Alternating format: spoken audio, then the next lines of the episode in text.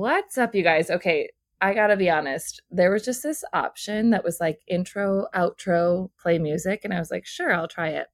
So I don't even know what that was, but let's call that my uh, intro music. So today I'm so excited. We are talking about perfectionists. This is actually something I just was on um, three national news segments in Washington, D.C. last month talking about because it is such a popular topic in my DMs and emails. And I have some solutions for you if you are raising a perfectionist or you're afraid of raising a perfectionist or you're seeing that your little one has some perfectionist tendencies. We're going to talk about really little kids and big kids. Um, and spoiler alert, we are going to talk about you, us. It's us. Hi, we're the problem. It's us. Um, that was a little nod to my Swifties. So before we dive in, gotta give a shout out. This is truly not a um, sponsorship. I mean, I've had people ask if they could be sponsors, but honestly, I cannot get there yet. I just I just need to just be doing this for me and then figure out how to do that. Anyway, so this is not a sponsorship, but I do have to give a shout out to something that is making my life right now, and that is the hash browns from the frozen section at Trader Joe's. Have you had them? I mean, I I think I'm going to get a lot of hate for this, but I think that they're better than McDonald's my friend Abby told me to get them, and she was like, "It tastes just like McDonald's." So I was like, "Ooh, what a fun little weekend treat!" No, no, no. Um, and I got them last night. Had one like as like a little late night treat because I had a late lunch, and then I was like, "Oh, I don't want like dessert. I want something salty." Forgot that I had them in my freezer. Pulled it out, popped it in my air fryer while I was recording an episode or like a, a lesson 15 minutes. It was in the air fryer for 14 minutes. I put a little Trader Joe's sriracha salt on it. Oh my gosh. I wish I made two, but then I was like, no, I don't need two, whatever. Do it and it's good. And also, my sister is like a huge Trader Joe's connoisseur. Like, truly, she should work there. Um, if you follow me on Instagram, you've for a while you've seen me talk about her. She's a real life monica geller. She like loves to organize. When i was closing my storefront uh, last year which by the way i have a storefront and then i closed it to just focus on digital production of podcasts and classes and working with schools and teachers and parents in a larger scale. But spoiler alert again i'm considering reopening in chicago to launch some really big stuff for in-person classes at big city readers. But when I was closing my storefront here in Chicago, my sister came one night and she like helped me pack everything up, cleaned so much. And at the end, I was like being so sappy and emotional. And I was like playing like Taylor Swift lover songs that because her most recent album had just been released when we were closing up last fall, 2022. And my sister was like, Thank you so much for letting me come do this. And she meant because she loves to organize so much. So that's my sister. Anyway, she loves Trader Joe's. She said that some account she follows said, Don't waste your time on the sriracha salt. But I didn't listen because I had to figure it out for myself. And I'm so glad that I didn't listen because it is so good. Put it on your fries, put it on your hash browns, put it on everything. I really should be getting paid to advertise this, but it changed my life in short. Okay, so let's talk about perfectionist. Oh my gosh, perfectionist kids. So here's the funny thing about perfectionists I am a recovering perfectionist, and a lot of people in my life that are close friends would not say this about me because perfection is not what we think it is. Well, maybe it's what you think it is because you have already figured a lot out about perfectionism and perfectionists, but it's not really what we think it is. So, one of the things I notice first in kids that are perfectionists are they have all or nothing thinking. So we might think, or at least if you were like me, I thought that a perfectionist meant like they did everything perfectly and they were super type A. And wait, by the way, I forgot to tell you guys this. My sister and my best friend told me that I say perfect weird. Like I like say the E sound too much. So let me know if you think that that's true. Um, because I'm like, how else do you say perfect?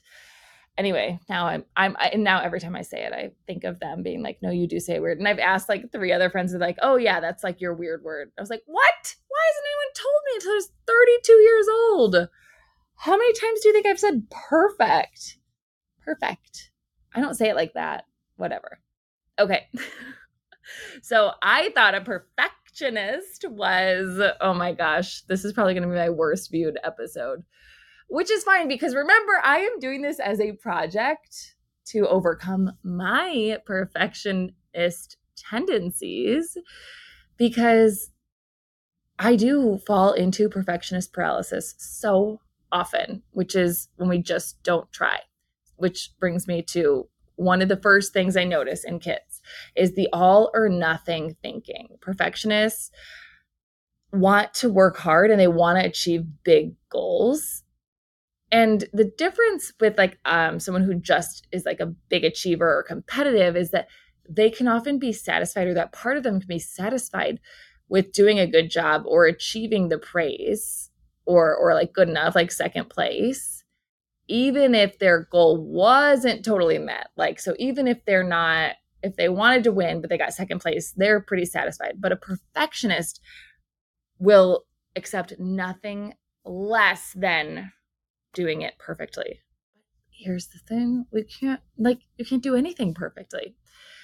So if it's not perfect, it's a failure. It is, it's a failure. And I think if you're listening, you're like, well, that's obvious to spot.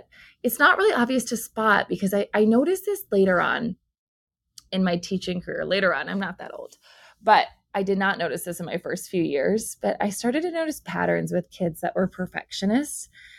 And it was that all or nothing thinking. So they were not, the perfectionist kids that I saw were not so focused on their reading scores. Often they looked like the kids that were like, I'm not doing it. I can't read. I don't know how. So don't think that a perfectionist is someone that gets everything right all the time. A perfectionist is super critical of themselves. So sometimes we don't know, um, they might not be voicing it externally, what they're thinking or saying to themselves. So, I'm going to share some tools and strategies today that you can do to help a perfectionist give themselves a, a, a nicer, sweeter inner voice to themselves and silence that inner critic a bit. It's not going to be like a snap of the fingers, but I'll give you some tools. Um, yeah, okay. Feeling um, afraid to fail, but in a way that is is almost like makes them freeze. It's almost um, fight or flight. It, their nervous system thinks that they're like in danger almost if if they like they're just so motivated by fear. Um, so they're they're less focused on achieving, but more focused on not failing. So that would look different, you know. So for we would if you were like me, you would say, oh my gosh, that kid is a perfectionist. They're so focused on getting the best score. But that's just high achieving. Perfectionist might look like the child that is just dragging their heels. I hate reading. I don't know how to read. I'm not doing this. Because their fear of failure is is driving them. And it's a very loud voice that they have inside their head. Um so those are some of the things that I notice in perfectionist kids and adults. Um, one other thing, or a couple other things, are um, they often are procrastinators. So um, they might not like. Uh, I, I think if you watched any of the same shows that I did growing up in the '90s, I thought like you know like something somebody like I can't even think of a character, but like the perfectionist would be somebody that does everything on time and does the extra credit and they go above and beyond. But that's just a high achiever, a perfectionist. This it's and it's not, by the way, it's not a something that you want to be. It, it is a really hard thing that is happening inside of a child or an adult. Um, and it's it's this it looks a lot different than I think a lot of us think. So there's a lot of procrastination in perfectionism.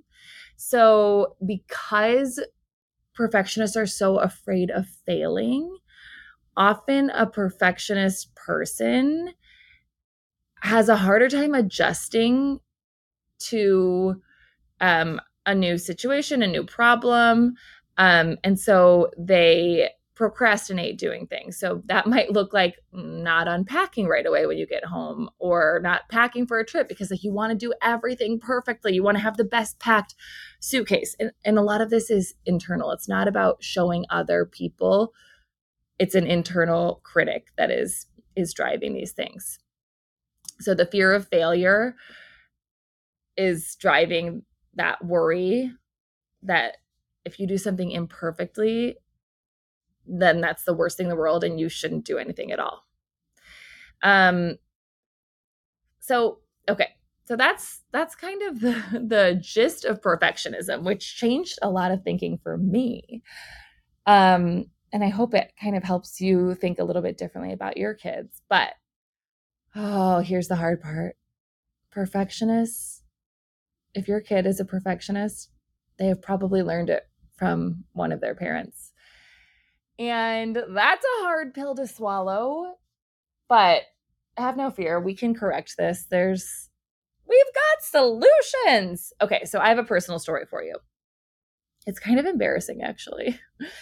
But I think I mentioned before that I I used to do stand-up comedy and I did improv, but when I was doing stand-up comedy, I actually did it as a um, test for myself because I like to, oh my gosh, nerd alert. I like to try out theories, research, all the things on myself to see how it works, to see what kind of goes through kids' heads. So, as a perfectionist, I decided to try something that I was not good at to prove to myself, to show my brain, to start to build that evidence that our brain needs to see look, it's okay to try something and not be good at it. And if you're listening and you're thinking, how I don't understand, you built a business with no business plan, with no experience running a company. You are not a perfectionist. You are not afraid of failure. And I know, I agree. It's it's a weird I like don't really know. I can't really fit in a box because I think that was more like I had to. I had to. There was something in me that was like I have to help people. It wasn't about I didn't have enough time to think about failing. It was like I'm failing if I don't do this. So it wasn't see see what I mean? See that subtle difference? It wasn't about being the best company. It wasn't about you know I I, I follow this um, business owner friend and she said that she set out when she built her company to be the best at something. And I was like, that never ever crossed my mind. I never wanted to be like the best tutoring company, the best early childhood company. I just knew that I couldn't leave people feeling the way that I had felt. I couldn't leave kids feeling the way that I felt when I was in school and I didn't learn how to read the right way, right way. I couldn't which by the way, I'll come back to that story. I just realized I'm like talking as if you all know me, but there might be some new friends here. So I'll come back to how I built this in a couple of episodes. But I couldn't leave kids feeling that way. I couldn't leave parents feeling so alone. I came from a really big family. I have a lot of siblings with special needs. And I saw that my parents had incredible resources, but I also saw that not every family did you know when if the, whether it was going back to the biological parents and and seeing they didn't have the same resources that we did at my house or the same schools it, i just realized everybody needs support. And i just like that's one of my driving forces is to make sure that no one feels alone whether it's a kid or an adult. Anyway i i about 2 years ago i kind of was in this rut And I enrolled in a stand up comedy writing course at Second City. I do not know what I was doing. And it was so funny because they asked in on the first day. So there's like eight of us. And honestly, I could write a whole TV show or a whole podcast about about this, but the crew was so funny. I love all of them so deeply and I never ever would have met them if I didn't do this. But um I signed up for this course and on the first day we had to go around the room and say, you know, what experience, what stage experience we have. And I always in comedy in the comedy world, I always feel like an outsider. And actually in my next story you're going to be like, "Oh wow, yeah, even more of an outsider." But in the comedy world, I've always felt kind of like an outsider because I always did it for a different reason than a lot of people. A lot of the people in it were like trying to make it their career. And in a way, like I, it wasn't really accepted because I wasn't trying to make it my career. Um, and that was hard for me. And I, okay, so I enrolled in this class and we have to say our stage experience. And I was kind of embarrassed to say I didn't really have stage experience because I assumed like a lot of people had done like stage crew even or like you know plays in high school but I never really was confident enough to try out for a play. I did some in um in middle school, but in high school I don't know, I just kind of got scared. Maybe it was perfectionism stopped me from doing the things I wanted to do because I wasn't going to do it well. Oh my gosh. I feel like I just went to therapy. I never realized that. I thought it was because I thought I wasn't cool enough. But I just realized it was because I didn't think I was good enough at it. So I just didn't do it. I always wanted to act. Oh my gosh. Did you guys know you were going to be on a therapy journey with me today? I'm so glad you're here. I feel like if I had an editor, this would be a great thing for them to edit out to get to the point. But remember, this is a practice of me letting go of perfectionism. So you just get to witness it. By the way, I just learned that the first two episodes, I was like recording it with video because I thought, oh, this could be fun later to like pull clips. I see like podcasters pull clips and put them on their social media all the time. I didn't realize that you could like see the video. It's just like me post workout, unshowered, talking to the computer oh my gosh. But, you know, I left it because this is helping my brain realize it's not a big deal. It really doesn't matter. And that's what we're going to learn today about what you need to show your kids. So, okay, I signed up for this comedy class. Everybody has to say why, what, what um, stage experience they have and why they're here. And I said, okay, I was first. No, I was second. And somebody else like said all their actual stage experience and I was like super embarrassed. And I was like, I don't really have stage experience. I I was on Good Morning Washington this morning. I do news segments and I have a social media presence where I I do I I talk on stories every day and I do kids classes based on the curriculum that I've written. I I record and perform them in entertaining educational lessons based on science and research. And I don't know why I'm here. I I got here because I kind of felt stuck. I felt stuck and I remember the last time I felt stuck I was 22, 23 maybe, and I felt like I needed something outside of work. I was a classroom teacher and I just felt like my work was everything. And I I didn't know I didn't know what to do. And so I was like, oh, just get a hobby. Go to Sorry if I just got louder. I just I'm looking at like the dots on the audio thing and I'm like, I haven't figured this out quite yet. How close I'm supposed to be to the microphone. I felt like I was shouting in another episode. Again, this is about me growing as a human and not being so worried about doing everything perfectly. Wow, this is like such a mirror. Doing this podcast explaining perfectionism as I'm letting go of perfectionism is like some sort of like Black Mirror episode. I actually never watched that show. I don't know if that reference lands. So anyway, I was like the last time I went to do something or when I when I felt stuck, I went to Second City. So I kind of felt stuck again and I didn't know where else to go. So I came back to the place that I came last time I felt stuck. And everyone was like, wow, that was really deep. Everyone else was like, I just kind of felt like I needed something fun. So I was working on overcoming perfectionism and I daily, so I one of the strategies that I work with families and and students on is um to do something that you're not good at. I know that sounds really easy, but you have to consistently do something that you're not good at to show your brain, look, I did something I'm not good at and it was okay. And it, it needs a lot of evidence because think about all of the years, months, weeks, days, hours, minutes that your critic has been talking, saying that it has to be, you have to do it perfectly or you won't do it at all. So it's not going to be like one class at Second City is going to rewire your brain to not worry about being a perfectionist. No, it takes, and here's the kicker it takes four times for every one time, four positive for every one negative. So if you think like the negative voice in your head was like, don't do it if you can't do it perfectly. Well, you need four times of saying, it's okay to do it even if you don't do it perfectly. You might have fun.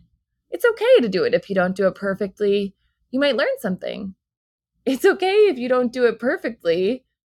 It might just be a reason to get out of your house that day. You know, like showing your brains, you need so many more pieces of evidence, positive pieces of evidence to combat those negative ones. And it depends on how long you've been saying to yourself, no, no, no. So I enroll in this class to kind of build that muscle in my brain that says, look, you did something new. You did something that you didn't know how to do. You did something that you weren't really good at. And you're okay. And you had fun. And it actually made you better at other parts of your life. So maybe, maybe it's not so bad to not do something if you can't do it perfectly. Maybe it's not, mm, I can't, I might have said it the wrong way. Maybe it's not so bad to try things. So I do this class. I become friends with everybody in my group. We write comedy together. We actually, a couple of us wrote a podcast together. Um, we performed, we did open mic nights. We had a big show at Second City uh, a couple months later. And it was great. It was actually like one of the hardest things I've ever done writing an eight minute stand up set because it's not just like jokes. Like you have to connect them, you have to think about something original, you have to bridge it all together, you have to be surprising, which also I realized is the same format for writing a children's book. Like the the same formula for writing a joke is the same formula for writing a children's book. It is you have a pattern that you follow and like you get your like your audience or your reader being like oh yeah yeah i know where that's going. And then it's like surprise! A pattern disruption. And our brain goes crazy about that. They're like oh my gosh! So there's like in comedy they call it the rule of threes. And then like there's a surprise at the end. So in a storybook, though, it's the same thing. So if you think about a book like if you've ever read Dear Zoo, it's like I wrote to the zoo to send me a pet, and they sent me an elephant, but he was too big. So I sent him back. So they sent me a frog, but he was too jumpy. So I sent him back. So they sent me a lion, but he was too fierce. So I sent him back anyway, it goes on with all the animals. So you get the pattern. You're like, yeah, yeah, yeah. Your brain's like, I got this. I got this. Oh my gosh, I know what's happening. I know what's coming. I know what's coming. And at the end, it's like, finally, they sent me a puppy and he was perfect. So I kept him. And your brain's like, what? You broke the pattern. Same thing happens in comedy. Like I said, look at this. Look at the way that I was trying to do something I wasn't good at, and it made me better in other areas of my life. So if you're a little perfectionist friend of mine, I see you. Trust me, it's going to help you. So just, yeah, try something that you're not good at. Oh my gosh. Okay. So stand up comedy, wrote a bit. I'll talk about that probably in every episode, it seems like. Anyway, I, I was doing one. I, I became really, then I kind of like, I kind of got pretty good at my stand up set and, and different things. I liked doing crowd work. And I was at an open mic night one night and I was just feeling like, oh, I love this. I'm going to do more of this. Okay. So then the next night I go with some of my comedy friends to do an open mic night. And I decided to not prep and to not, not like overthink it because I was forgetting the reason I came here, why I wanted to do comedy in the first place. So I went to do my set unprepared and I bombed. And it was super embarrassing for me. But I, what I wasn't prepared for was that my friend was like, dude, that was bad. You're better than that. And then I was like, all of a sudden, acutely aware of the things that kids face every day when they are expected to be good at something. It just feels like you let people down. And it wasn't even about them. Like it did not affect my friend at all. But she was disappointed in me because I've usually been really good at my stand up. But I told her afterward that I was actually trying to just be myself and not be afraid to fail. And she was mad at me for that.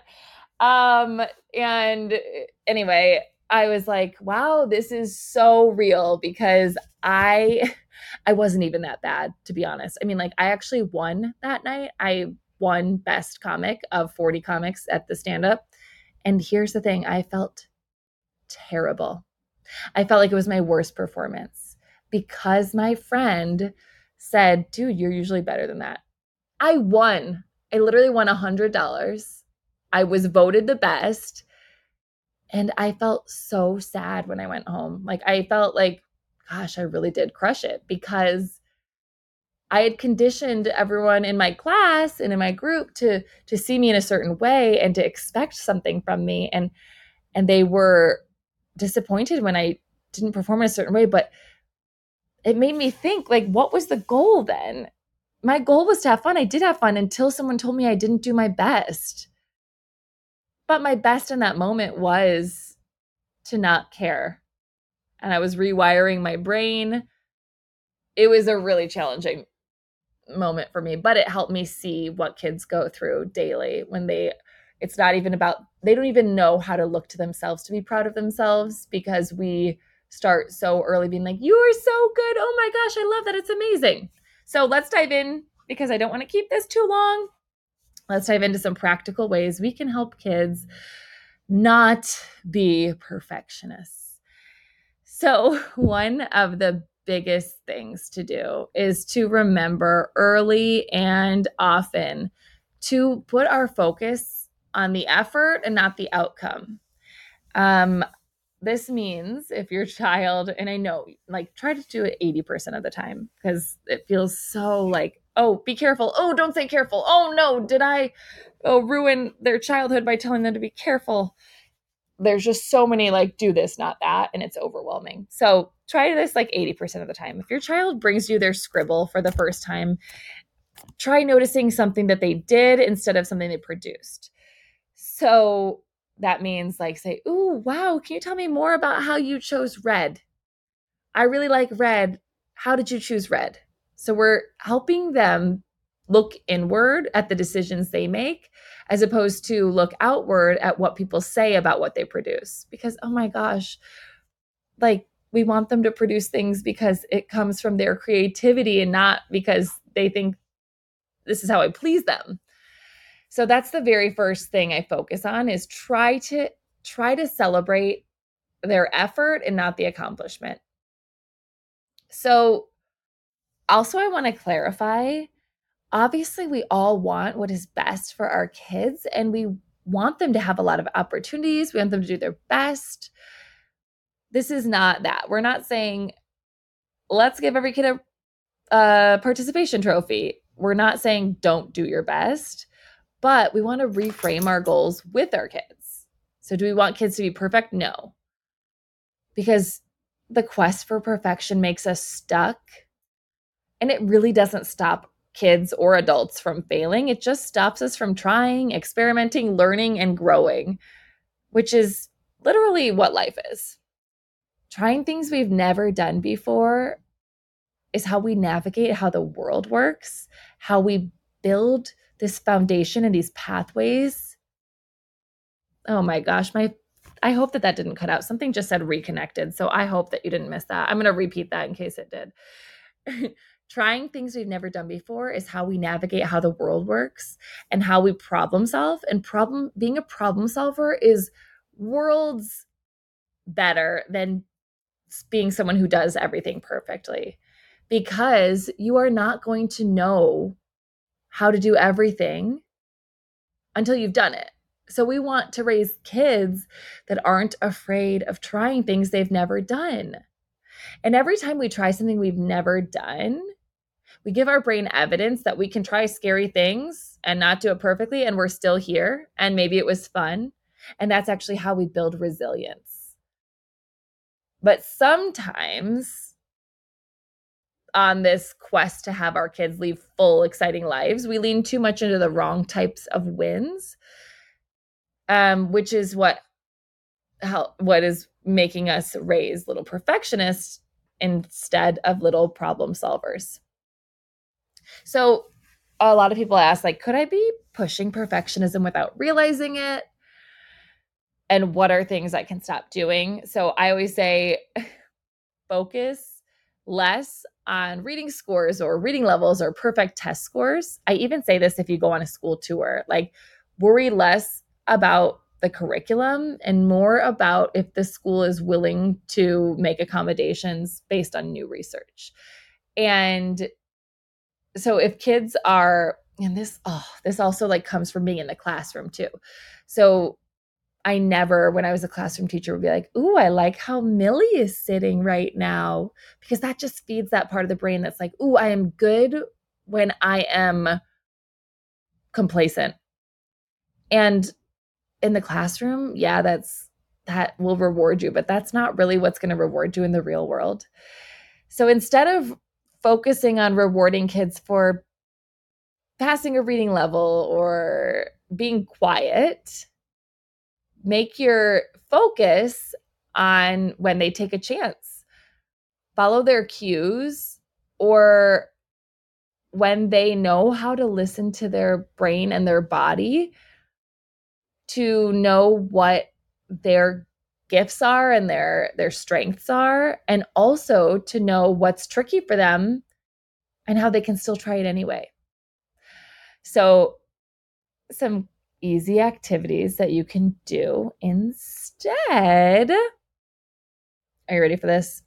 Have you ever heard of the movie Yes Day? Um, I think it was also a book. I really should know that. But Yes Day, it's a movie. It came from a book. I believe it did. I don't know. I this is why when I have podcast money, like of like somebody who gets paid to make a podcast instead of just somebody that wants to have free education out there, I would say, "Hey, Sylvia, can you fact check this?" Um, and then they would edit this part out, and then it would be fact checked already. But we're doing this together. We're growing together. We're growing this part of our brain. We're growing our resilience. Wow, I'm really proud of us. And even that tiny thing of saying, I'm proud of me for doing this, it's changing your brain chemistry. So instead of yes day, yes day is when kids get to say, ask whatever they want, and the parent has to say yes there's rules, of course. Like it might be like we can't leave the country, whatever. You get to pick your own things. Well, I like to do a mistake day. So that looks like okay, everybody in the house today, and this is a big thing for perfectionists, they do not want to feel isolated. Like, come on, it's okay to make a mistake. They need to see everyone making mistakes. This is not going to happen overnight, especially if you have a perfectionist already. But you can start this very early with little kids. We want to have a mistake day. So your brain is already wired to go for a goal. So give the goal, make that goal that they're trying to hit to be to make mistakes. We want to make as many mistakes as we can. And that perfectionist brain is going to feel really like, oh, okay, wait, I was trying to make a mistake. Oh, that was good.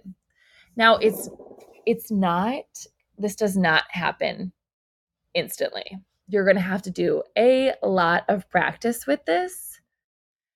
So don't expect it to happen overnight. And remember, you are going to have to make mistakes too.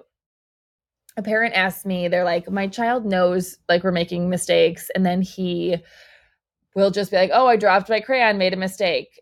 And he like won't really do mistakes in reading or writing. And that's okay. It's going to take time. Remember, that part of the brain has is so wired to not make mistakes is not going to be easy to change it. But trust me that this practice is rewiring connections in the brain. So just keep practicing making mistakes and just being like, oh, that's okay. I made a mistake.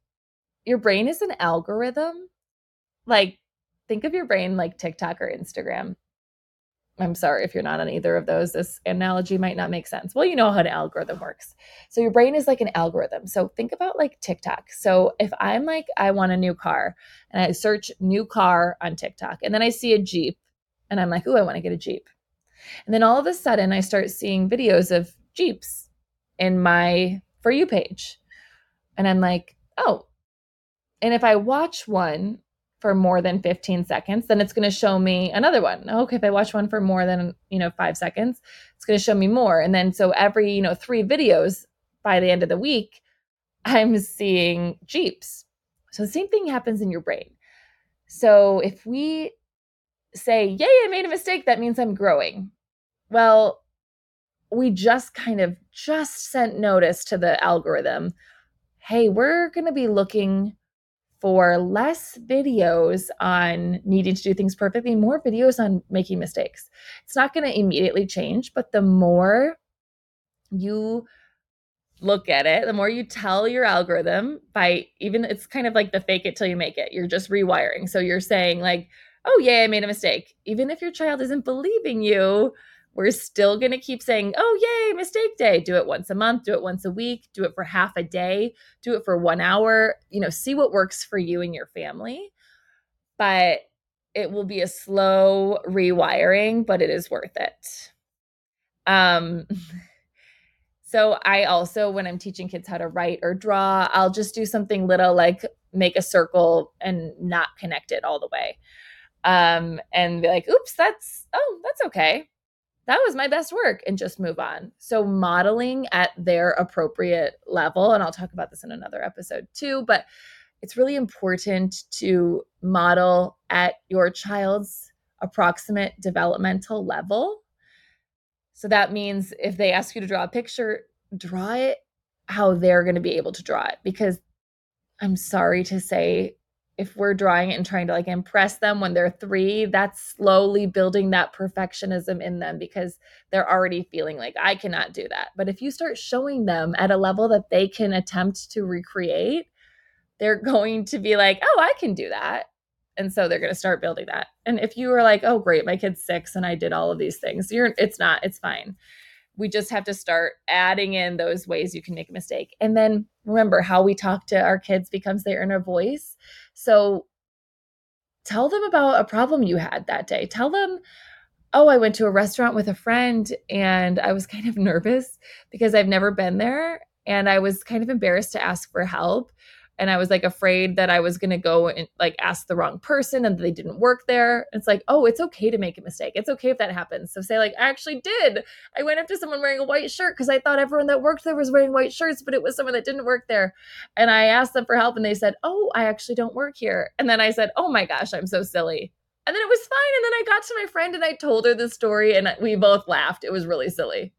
Like telling them those tiny moments that happened to you where you kind of had that fear and then you like model you do a think aloud you model what you do how you felt and then show them that it was okay is how we build that that resiliency. And i guess i'm going to end with one last piece of advice that if you are trying to raise an anti-perfectionist child to think about is kids don't do what we say, they do what we do. So it's very easy to tell kids that they don't have to do it perfectly. But if they see us trying to do something perfectly, like maybe you're painting a room in your house and you're upset at yourself for making lots of mistakes, well, that's totally normal. But like, see if you can be like, eh, not that big of a deal. be patient.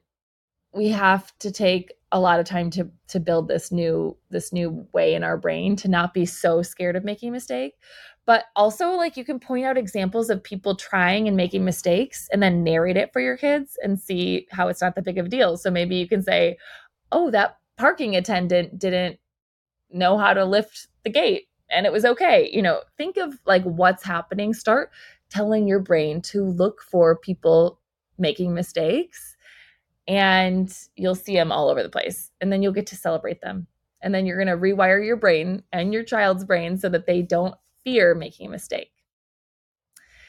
Um, that's all I have for you today, but I have a feeling we are going to talk a lot more about perfectionists. Oh my goodness. It's a lot. I know it's a lot and it's a journey, but be patient. You got this they are watching you much more than they are listening to you. So narrate what's happening in your brain. Show them that you made a mistake and say, "Yay." just just telling your brain that is slowly building your algorithm to start to watch longer videos about perfectionism and and how it's not that big of a deal. So keep just trying these things. Remember it's going to take a while. So don't you don't have to do it all day every day. Maybe do it like for 20 minutes two times a week for six weeks, a little bit is going to add up a lot. I will leave you th- with this one embarrassing story. When I was in high school, I was at Cold Stone, which I don't know if that exists anymore, an ice cream place. And they had an ice cream that I wanted with strawberries. And so I ordered it. I said, I will have, I was so confident with my friends. I said, I'll have a strawberry banana rendezvous. The word I was trying to say was rendezvous, but I had never seen it before. I think I was a freshman in high school. It was so embarrassing. It takes up brain space that what else could I be doing if I just, if my parents had done more like, ha, oh my gosh, isn't that funny when you say the wrong thing?